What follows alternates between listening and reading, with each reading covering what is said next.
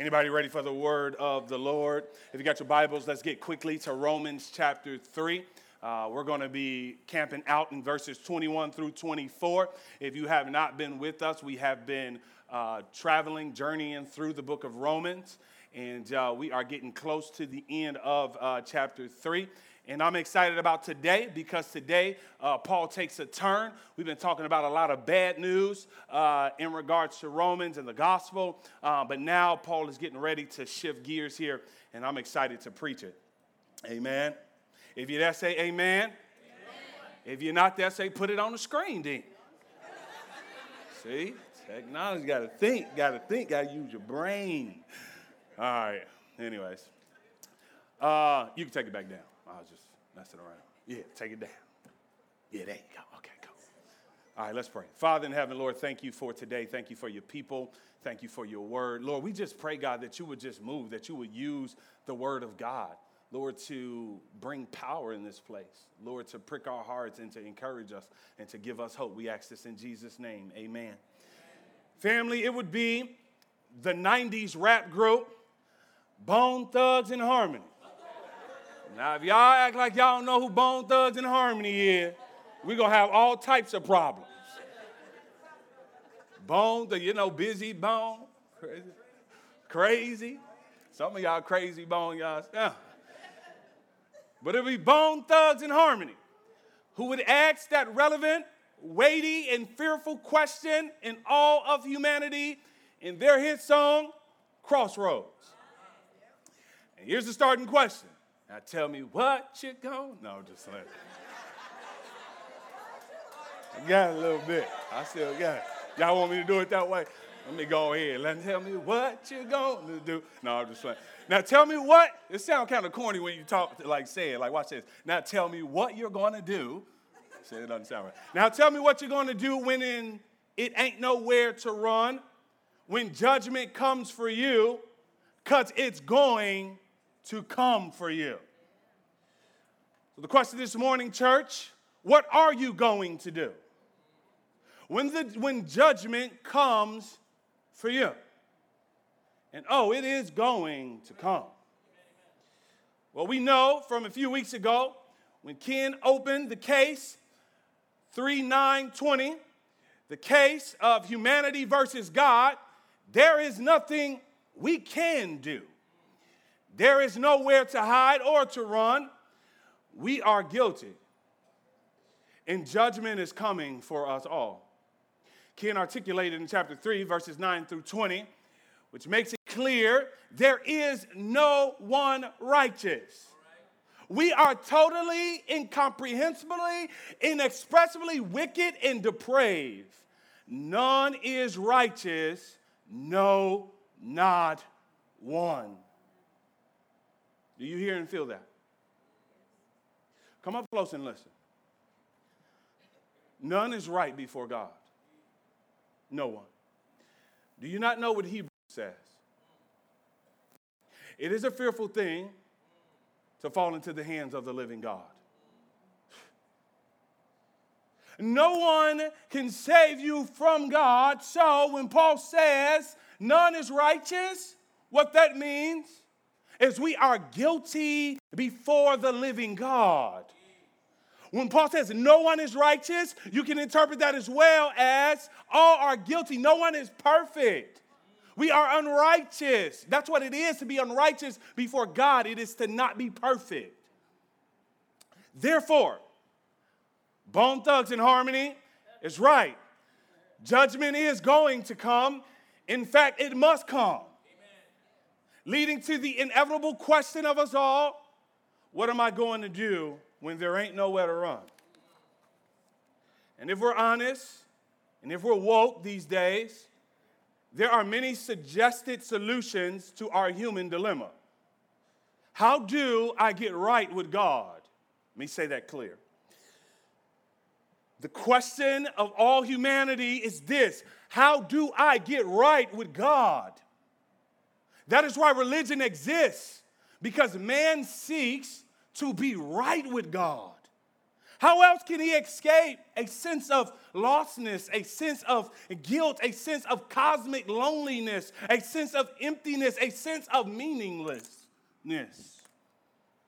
How else can mankind eliminate the fear of death, the dread of the punishment from a holy God? And try as we may, if you slow down long enough, you can sense something inside of yourself that says something isn't right. And that something that isn't right is you. Something isn't right. Man default response is to try harder and do better. But try as we may, we are like hamsters running on the wheel, always running but getting nowhere. Now, I want you to note this down. Because to be right with God, you have to be as righteous as God. To be right with God, you must be as righteous as God. Well, define that for us. God requires us to be as righteous as Him, which means we are absolutely without sin, but none of us are. So to be righteous before God is to be without sin ever. Okay? You can never sin, ever. That's the only way you can be righteous with God. So let me make this clear. If you start do, being a good boy and a good girl right now, it doesn't matter because you got history. Okay? Forever. God requires righteousness that we neither have or can or or we can produce in it within ourselves that would keep us from hell. God requires a righteousness from you that you neither have, you cannot buy, and you cannot produce. So let's answer Bone Thugs-n-Harmony question. Now tell me what you're going to do when there ain't nowhere to run, when judgment comes for you. Answer is there is nothing I can do or you. But there is something God can do. And indeed, He has done. God has solved the human dilemma.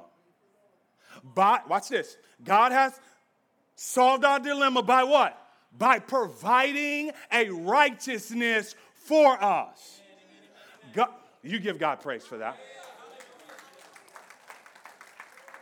God has solved our dilemma by providing for me the righteousness that I need. That is our focus this morning. I want to explore the righteousness that God has provided. I want to explore that. As we explore these next few verses, you should be able to walk, a day, walk away today with the correct answer to this question, depending on how you like to say it. How do I get right with God? Or some of you may say, How do I become good with the man upstairs? Or some of you may say, How do I get to heaven? It's the same thing. All right, and then we want to explore that. Picking up in Romans 3, the Apostle Paul unveils the greatest news of all. But now the righteousness of God has been manifested apart from the law.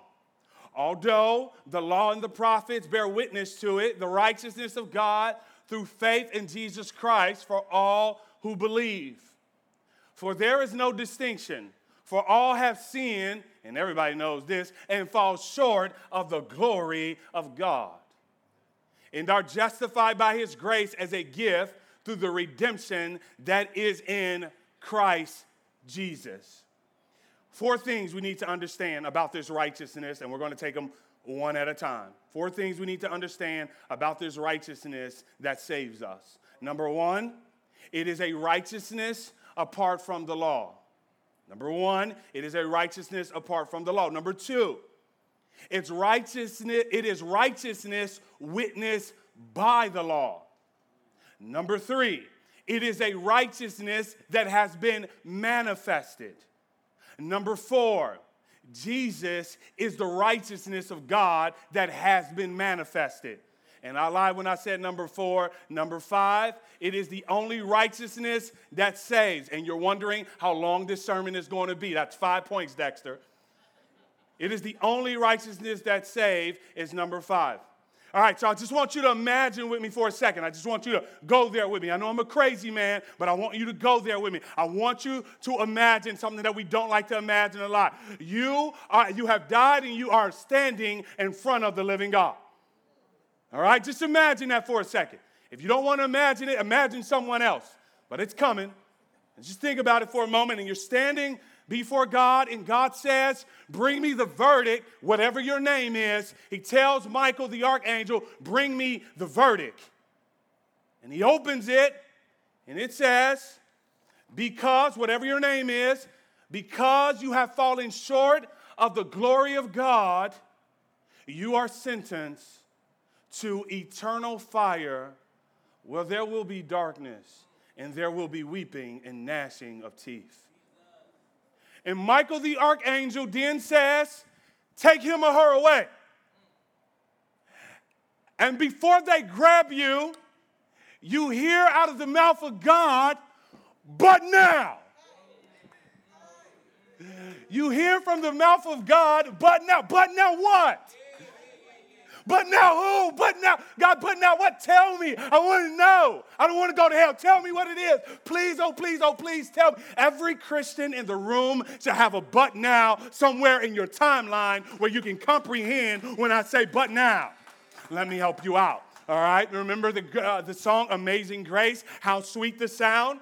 He uses but now to do what? To contrast, right? To show the polar opposite. That's what he uses. But was blind, but now I what? See. I was lost, but now I'm found. I was blind, but now I my chains are gone. I know, I know you're supposed to work to wait to the end of the sermon to get hype, but I cannot help myself. We've been talking about bad news this whole time, and now Paul lands on this word, these two words, but now.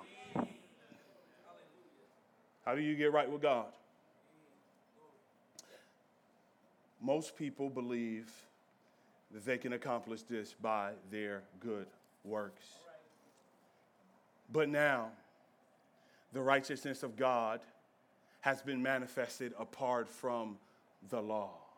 But now, the righteousness of God has been manifested apart from the law. Now, you'll notice the term in this verse righteousness. Everybody say righteousness righteousness, or uh, uh, in, the whole phrase is the righteousness of God.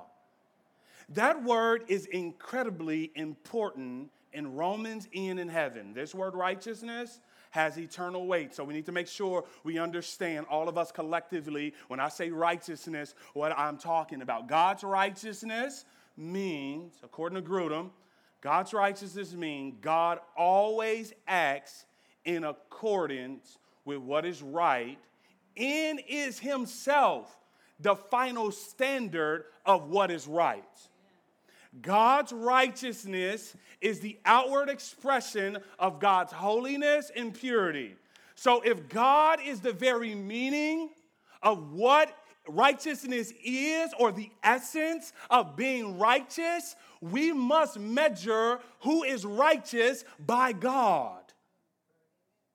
And God measures your righteousness by his righteousness. Think of it this way if I gave you a sheet of paper with three lines, I know it's summer and school is over with, but if I gave you a sheet of paper with three lines on there, and there's a hair difference between the two, or maybe a couple centimeters, and I told you to X out all the ones that are under 12 inches and not straight, what would you need to determine which ones measured up and were straight? A ruler. Correct, class. Because the ruler is not only the judge of the lines, but it is the very standard of what it is to be 12 inches and straight. And when it comes to what is righteous, God is the ruler and we are the lines on the paper. And so, what is righteous, class? God. His character, His holiness. Now, you may feel good about yourself this morning because you keep comparing yourself with your neighbor because I'm going to measure you by that. That's not the ruler, God's the ruler. He's going to measure you by Himself. And God is the standard of what is right. You want to know why He is? Because He's perfect. That's why. He's perfect. Okay, number one righteousness apart from the law. There is none righteous, no, not one, according to what Kim preached a couple weeks ago. None of us live consistent with God's moral standard, therefore, we are not getting into heaven. He is righteous, we are unrighteous.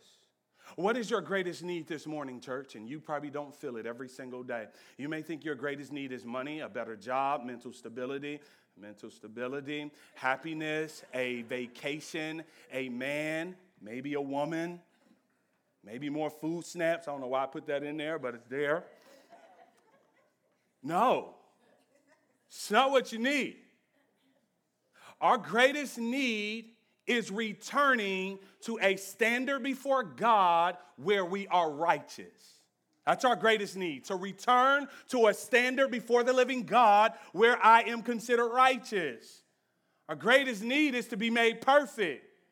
Now, we often say things like, no one is perfect, and we keep going. But not to be perfect has eternal consequences. So, how can you obtain it? How do you, how do you reach it? How do you get right with God? And most people think I need to get better at keeping the Ten Commandments. When people first start coming to church or going to church, they start going because they're trying to get right with God. But sin has disqualified us. We are irreparable. Our sin is incurable. Our efforts and our status is unchangeable, and our fate is inevitable. But another way has been manifested to make us right with God.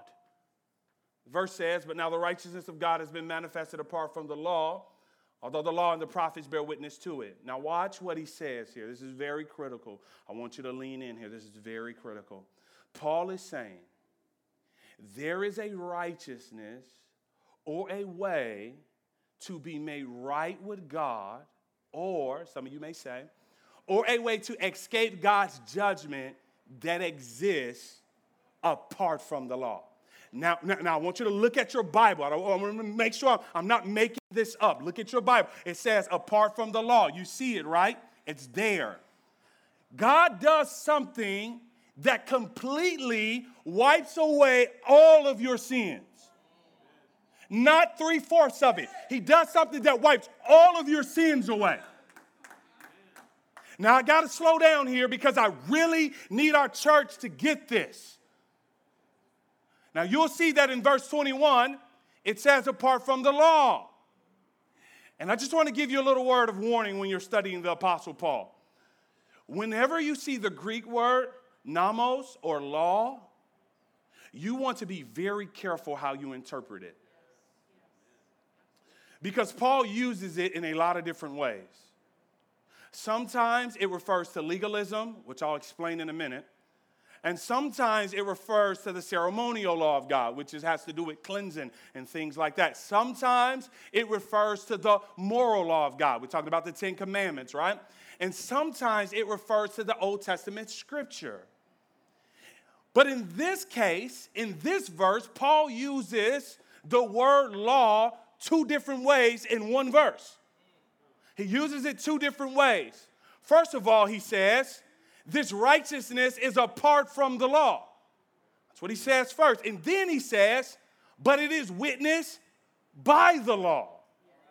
Now, words are important. Why? When you're trying to understand the word of God, it's important, right? What happened when Jesus and Satan were in the wilderness? What were they using? The word of God. Using words. They mean something. Even more important, words are very important when you're dealing with core doctrines like the gospel. If you cut this the wrong way, there is no salvation for you. you I'm walking very carefully here because the weight of eternity is in this verse. And if I get it wrong, I send a lot of people off, and I don't want to do that. So indulge with me for a moment because I want to be careful here. All right, he uses it in two ways. Let's look at the first use. He says, This righteousness is apart from the law. Now, what I believe Paul is saying here, the way he uses the word law here is in the sense of legalism. That's a big fancy word, so let me make it plain. Legalism, in its basic meaning, is man trying to make himself right before God by his own human effort. That's what legalism is. Legalism is you trying to make yourself right with God on your own effort. Let me go old school here. Remember, they used to draw the ladder, right? When they wanted to compare the law and grace, they drew a ladder that went up to heaven, and the ladder was what? A picture of man trying to climb his way into heaven. That's legalism. That's what legalism is. But pay careful attention now that we understand what legalism is. So, what Paul is saying is there exists a righteousness or a way of being right with God that has nothing to do with you. There exists a righteousness that has nothing to do with you. It has nothing to do with what you have done or what you will do.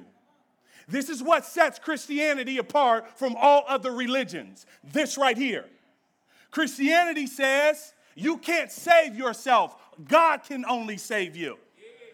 God saves us, we don't save ourselves. Okay, now wait a minute, Dax. Hold up. Wait a minute. I'm not just going to let you get away with that. You're not just, just going to tell me that there's a righteousness that has nothing to do with me that I don't have to earn. Certainly, Pastor Dexter, I need to go to church at least. I need to at least read my Bible. Come on, God's not going to give me anything free. Nothing frees in this world. I had to, well, as Kendrick Lamar said, all my life I had to fight. You're not just going to come up here and tell me that God's going to give me something. You can't mean there is a way for me to be right that requires nothing of me. If you ask me that question when I leave this stage, I'm going to say, Yep. That's absolutely right. I think my alarm is going off. Somebody can cut it off. That's what I mean. Okay. So there exists a righteousness that is apart from the law, apart from legalism. Why should you rejoice this morning over that? Let me tell you why you ought to rejoice. According to Galatians 2:16, let me give you some more Bible because if I don't give you enough Bible, you need to say shut up and sit down. But let me give you some more Bible. All right? Galatians 2:16 says this knowing that a man is not made right with God or justified by the works of the law. A man, watch this, knowing that a man is not made right with God by the works of the law. Why? Galatians 21, same chapter, chapter 2. He says, I do not nullify the grace of God for if righteousness were through the law, then Christ died for no purpose. If you can be saved by your own human efforts, Jesus dying is pointless. Why would God slay his son if you could save yourself? This is what Paul is saying. Now, I run a youth ministry called Epic, right? Stone would agree with this. He knows what this is, right? This is what the young guy said to me Dex, I know you are good with God because you're a good dude. Ask my wife. They are astonished when I say, Man, I'm not good with God because I'm a good dude. I'm good with God because Christ is a good dude. Listen, you can give God praise for that. I need to drink some water anyway. Thanks.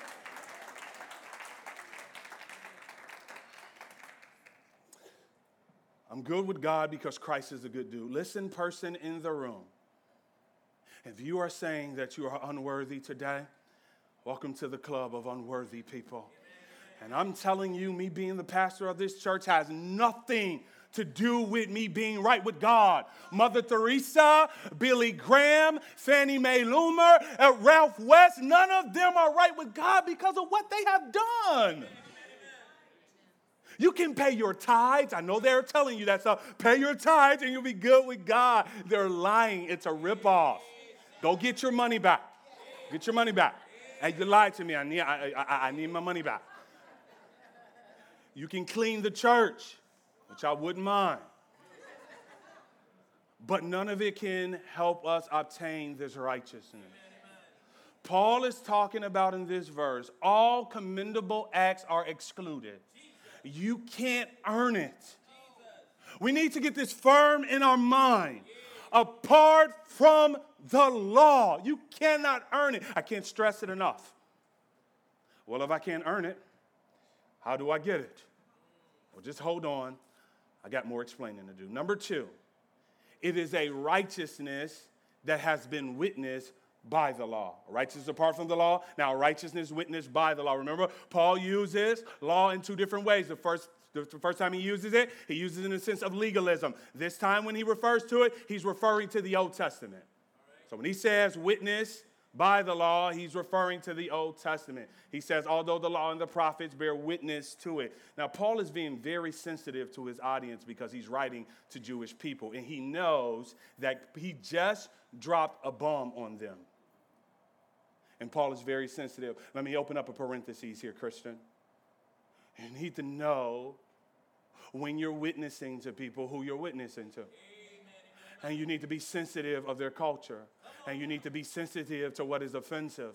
Because if you don't, you're going to mess this whole thing up. It's not just, just, I just got to say truth. It's not just say truth. It's said in a way that they can comprehend what you're talking about. And sometimes we're just babbling about the law and animals and sex. And people, I don't know what you're talking about. I don't know what you're talking about. What are you talking about?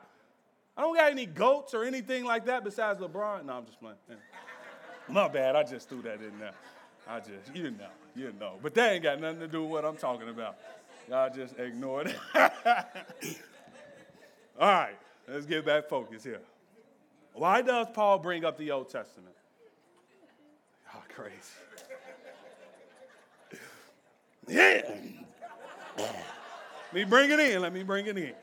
He said that God is making people right apart from keeping the law. Now, come on. The law, thou should not steal, thou should not murder, the Old Testament, all the ceremonial cleaning, the civic law. God, so in other words, what Paul is saying, so you feel the weight of this, God is making murderers, fornicators, and thieves righteous people. Now, if you think that you're not a thief, you steal the glory of God every day. You think you're not an adulterer? You cheat on God every day. Now, I want you to put yourself in the shoes of the Jewish people. What questions would you have if this man Paul comes into your neighborhood and tells you that there's a righteousness apart from the law. And the entire time you have been raised, you have been taught that the way you get right with God is by being a good boy and a good girl. That's hard to, that's hard to digest when, when that's what you've been taught. And here's how I picture the conversation as a Jew. He would say, wait a minute, this guy is introducing something new here. How can you say righteousness is apart from the law. We are the people who hold the law. We are the ones who love the law. In fact, they practically worship the law. They were the ones who strived with all of their might to keep the law. And now he comes along and says it is apart from the law. That's like somebody telling you you've been working out in the gym, you're pumping weights, and somebody says there's a way to get muscles without working out. I will be so be so mad. You mean to tell me I could have been looking good this whole time? That's what they be selling you on TV, them pills and stuff, don't buy it. Any commercial after 11, turn the TV off. You're not, you're not, you're not in your right mind. You're just not. Church, Paul is, is, is Paul presenting, and this is a question. Church, is Paul presenting a new way to get right with God? No, he's not. This righteousness has always been the way to be saved. Now, back up to the verse where Paul uses this verb, and we're going to zoom in on this. He says, manifested. This verb denotes that this righteousness has always existed. So, Paul is not saying that this just happened or this is new. This righteousness, apart from the law, has always been the way to get right with God. It has always been a reality. Paul drives his point home by saying, if you read the Old Testament rightly, you'll see that it has always existed. Watch out for people who say the God of the Old Testament is different from the God of the New Testament. Or the Old Testament is irrelevant. Grace has always been the way to salvation. Jesus in the Gospels began to exegete himself from the Old Testament. He begins to show himself throughout the Old Testament, which is why Jesus is exegeting to them everything about himself. Even in the Old Testament, the law didn't make people righteous, it showed them how sinful they were. And it and, and, it pointed them to the mercy of God. The whole point of the law, hear me clearly on this, is to show you that you are a sinner. That's the point of the law, is to show you that you are a sinner so you can look at the law and say, I am hopeless. I'm not Superman, I'm not Superwoman. So you say, What does this mean for me, Pastor? no boasting for you. You will not be able to get to heaven and say, I'm here because I decided to place my faith in Jesus and the rest of those idiots didn't. I was a smart one. I heard the gospel and I came. Yeah, you won't be able to boast in your faith. You can't boast in your membership.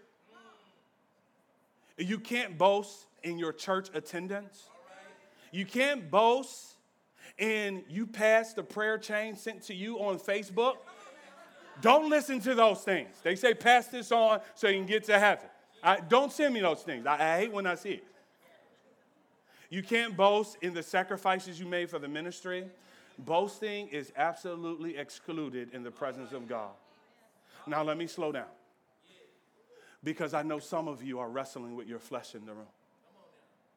You want to be able to do something to get right with God. And the reason why is because if you're like me, you know how jacked up you are. And you feel unworthy of anything from God. And so, in our society and everything that we do, everything is saying, earn it, earn it, earn it, earn it. And you're wrestling. But I'm telling you, according to the scriptures of the Holy God, He's saying that there is no way for you to earn righteousness in your own human effort. It's no other way. Okay, so let's get on the same page here. So you're saying that God has made a way for me to get right with Him that doesn't require me to earn it? Absolutely. And you're saying that this way has always been the way since the fall of Adam and Eve? Yes. Number three, it is a righteousness that has been manifested. But how has God made something known that has always been there? When Paul uses the word manifested, it is not the same as reveal. Those are two different Greek words. Now, the word reveal that you find in some places, like 1 Corinthians chapter 2, verse 10, is the Greek word apathos. It means to unveil something. It means to unveil veil something. The book of Revelation is the apocalypse of Jesus. It is unveiling Jesus, it is making him known to us. But when we talk about something being unveiled or revealed, we are saying we want something to be exposed to open view that has been hidden before. Like the bride when she comes down with her veil, so you can't see her face. The husband lifts it up and unveils her hidden face. But when we say something is manifested, that is a different Greek term. And it means this it means allowing light to fall on something that has been placed in the shade. Let me say that again. For something to be manifested, is to bring something out of the shade that was always there. God in the New Testament brings Jesus out of the shade so that light can fall on him, so that we can clearly see this righteousness that Paul is talking about. Now, in the Old Testament, if you look at it rightly, Jesus is all over the place. He's in the sacrificial systems, he's in the, he's being prophesied about and now god manifests him. How does god manifest jesus? How does he bring him out of the shade and into the light? How does he bring this righteousness to us so that we can see it clearly? Well the answer is god came to earth. The way that God made this righteousness known is He made the way to Himself become flesh and bones. And the way died, and He rose again. Let me try to help you see this very, very clear because I want you to see that Jesus is the righteousness of God. Now, a lot of us can say that, but do we understand it? Jesus is the righteousness manifested apart from the law. In verse 22, he makes it clear what this righteousness is. Look at verse 22. The righteousness of God through faith in Jesus Christ for all who believe. Righteousness is a person. See it, church, and marvel at Jesus. And I'm not talking about any Jesus. I'm not talking about the Jesus you want to make up in your head. I'm talking about the biblical Jesus is the righteousness of God. He's 100% man, he's 100% God. He's eternal. He created the world with God. He, he, he healed the blind, he healed the sick. He's in Matthew, Mark, Luke, and John. That Jesus. Now you can make up these other Jesuses where where where he's a genie and he gives you what you want and he gives you the car and the house and the club. You can make up the Jesus you want, but if you don't place your faith, if you don't set it on, set it on Jesus, that Jesus of the Bible, you are going to hell. You will go to hell. You got to set it on him. Set your hope on him. You got to set it on him, church. I'm preaching the only way.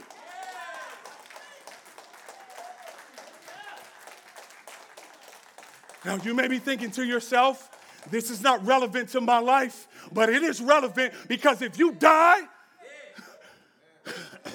this is the only way you got to set it on him. Because Jesus lived perfectly and then died for us and rose, he is now qualified to be the righteousness we need. In other words, if you got Jesus, you got righteousness. And if you have righteousness, you get salvation. No one gets to heaven except through the Son. All right, let me give you some more Bible here. Jesus in John says this Truly, truly, I say to you, I am the door of the sheep. All who comes before me are thieves and robbers, but the sheep did not listen to them. I am the door. If anyone enters by me, he will be saved and will go in and out and find pasture. All right, let me explain how this works. Let me explain how salvation works. When one places his faith in Jesus as Lord and Savior, when you believe, God, by the Holy Spirit, unites you to Jesus. So much so that Jesus becomes your life. This is how Colossians puts it. For you have died, and your life is hidden with Christ in God. When Christ, who is your life, appears, then you also will appear with him in glory. This is the gospel. Not only does Jesus die for our sins, but he clothes us in the righteousness of God. God literally takes everything that Jesus has done and accredited it to you.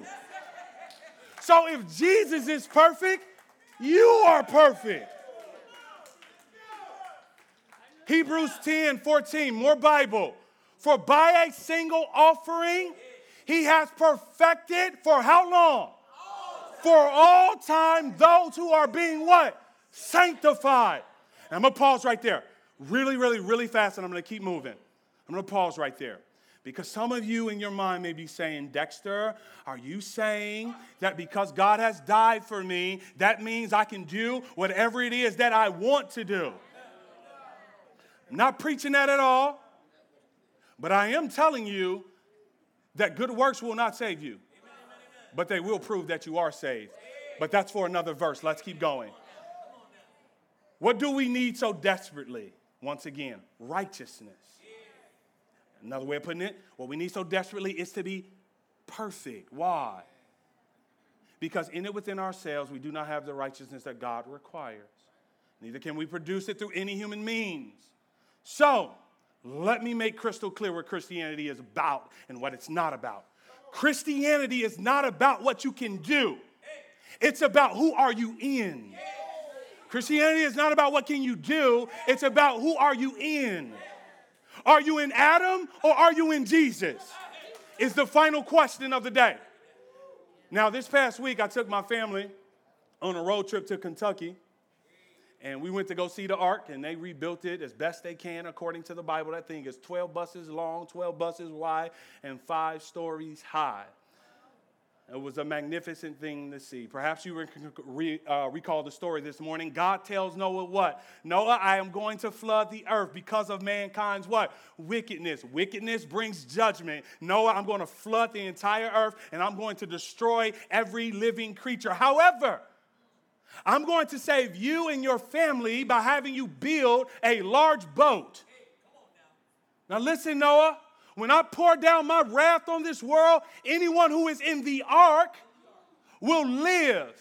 And anyone outside of the ark will experience the wrath of God. I don't care if you're praying outside of the ark. I don't care if you're worshiping outside of the ark. I don't care if you're opening the door for the elderly outside. If you're on the outside of the ark, you're going to be destroyed. God did what He said, He flooded the earth can you imagine for a minute? Can we go there for a minute? Can you imagine the horror on the outside of the boat? The desperation, the lostness, the hopelessness. Can you imagine the hope inside the boat? The relief? Because to be in the ark is to be under the grace of God. And to be out of the ark is to be under the wrath of God. Church, I came to tell you Jesus is the better ark to be, and Jesus is to be under the grace of God, and to be out of Jesus is to be under the wrath of God. John says, Whoever believes in the Son has eternal life. Whoever does not obey the Son shall not see life, but the wrath of God remains on him because Christianity is not about what can you do, it's about who are you in.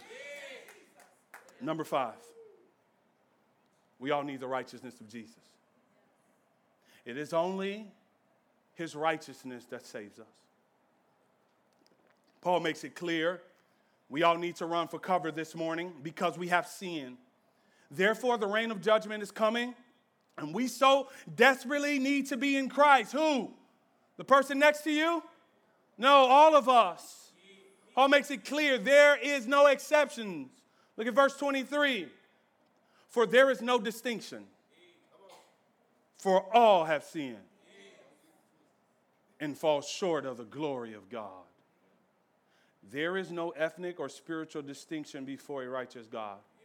Gentiles condemn, Jews condemn, you and me condemn. Why? For we have all sinned we think because we got a degree or some fancy title, we are better than those in prison and those down on their luck. You are nothing but a glorified sinner. That's all you are. The same wrath that God has on the murderer is the same wrath he has on the college graduate. And I feel okay saying that because I'm a college graduate. Both have sinned. What is sin? What is sin, church? Sin is any failure to conform to the moral law of God in act, attitude, or nature. All fall short of God's glory. And what does that mean? We all have fallen short of God's ordained purpose for us, which is to bring him glory by living righteously. I was living, I was listening to Drake yesterday and just listening to him and how, how in his song he's even encouraging people to boast and to live your life the way that you want to. Now, I like me some Drake, but I was like, this is not right. God made us for his glory, but we don't live for his glory. Sin happens every time we choose anything over God. And how do we choose things over him? Every time we disobey God. I am going to do me, is what we say. I'm going to do me. That's how we say it with an attitude. I'm going to do me. I care what nobody say. I know what your word says, but God, I'm going to do me. My happiness is more important than you being glorified. Now, don't get quiet on me now. We all seek our own glory. Social media might be the biggest witness of us seeking our own glory. Just go through our timeline. It's all on there. And even some of us with our little religious posts. It's about us too. Now, I'm not saying get off Facebook because I'm still ranting about the playoffs and I'm not getting off until everybody understands how I feel. But my question is do you believe all people fall short? Be careful here. Oftentimes I hear things like, he got a good heart, or they're a good person. It's important we know that when it comes to the righteousness of God, we fall short. Like Dekai at Cedar Point. Dekai is my eight year old son. We go to Cedar Point looking to get on every roller coaster in there. I checked. He was 48 inches. And I'm like, okay, dude, let's get ready to go. Let's get on these roller coasters. Let's have a ball. I dapped him up. He dapped me up, brought it in. Bah! If I don't come off the roller coaster, remember, I love you. I'm going to always be that for you. I want you to know that, right? So, so, so we go up to the roller coaster. We get to one roller coaster. The guy comes up to the cat with a pole. And he says, come here. I'm like, uh we got to get on the roller coaster. You don't understand. You, you, you, you, and I'm watching, and you know when they measuring you, right? You got people going in front of you, so you looking like, man, that's 10 people that just went in front of me. Let's, let's make this quick. Let's make this quick. So he tells, he tells the guy to turn around. Guy turns around. At the top of the pole, it says 52 inches. He stands to the pole. He's too short. Therefore, he couldn't get past the gate to, to get to his joy that he so desperately wanted.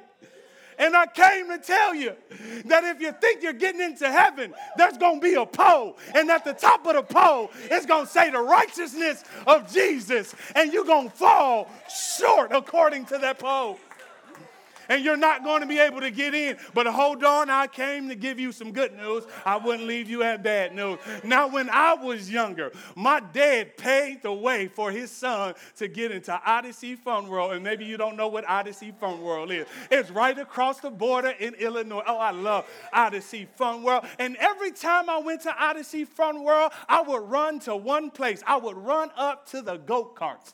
And when I got to the go karts, because I was so short, the lady said, Sir, you can't get in here. But she said, If you find someone that meets the requirement, you can ride with them. I just came to tell you that I found the one that you can ride with this morning. Let me tell you how John said it. John said, Behold the Lamb of God who takes away the sins of the world. Let me tell you what Job said when he felt the one he can ride with. He said, I know that my Redeemer lives. I came to tell you that if you get in Jesus, if you take hold of Jesus, you found the one that you can ride with. And so I went to go get my big brother. And my big brother came in and I got on that ride on the merit of somebody else. I came to tell you it doesn't matter how cute you are, it don't matter what shoes you got on, it don't matter the degrees you got on, you're going to come up short. But if you find the Lord Jesus Christ, God will let you into heaven forever in forever.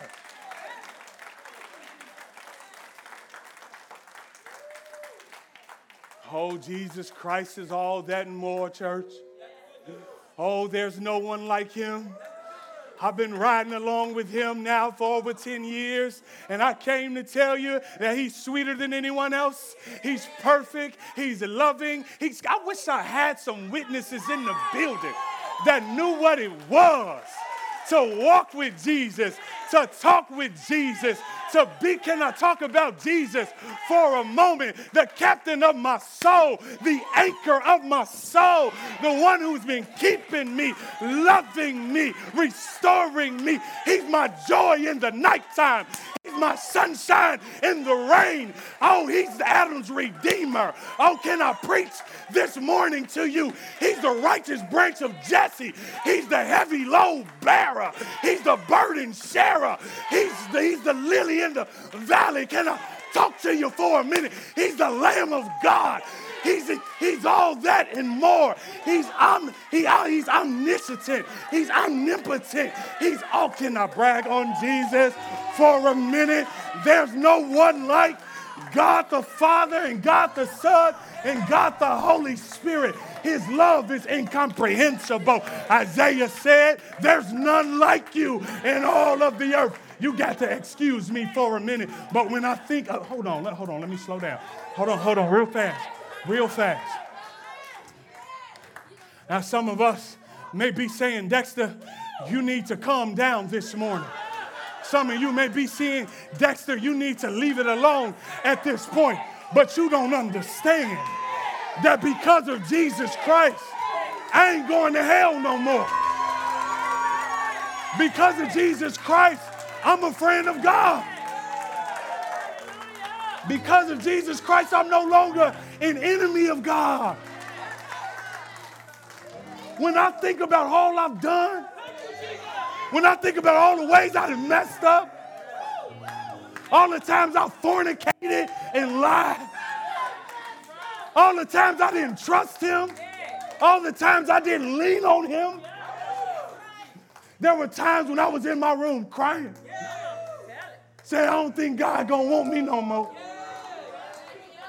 But I came to find out, church, that there's a righteousness that you can have this morning. Now, people can celebrate basketball teams winning, they can celebrate baseball teams winning. You mean to tell me my soul is saved? Don't look at me crazy then.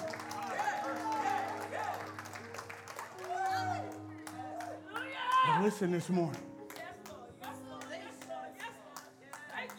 If you yet to place your faith in Jesus Christ,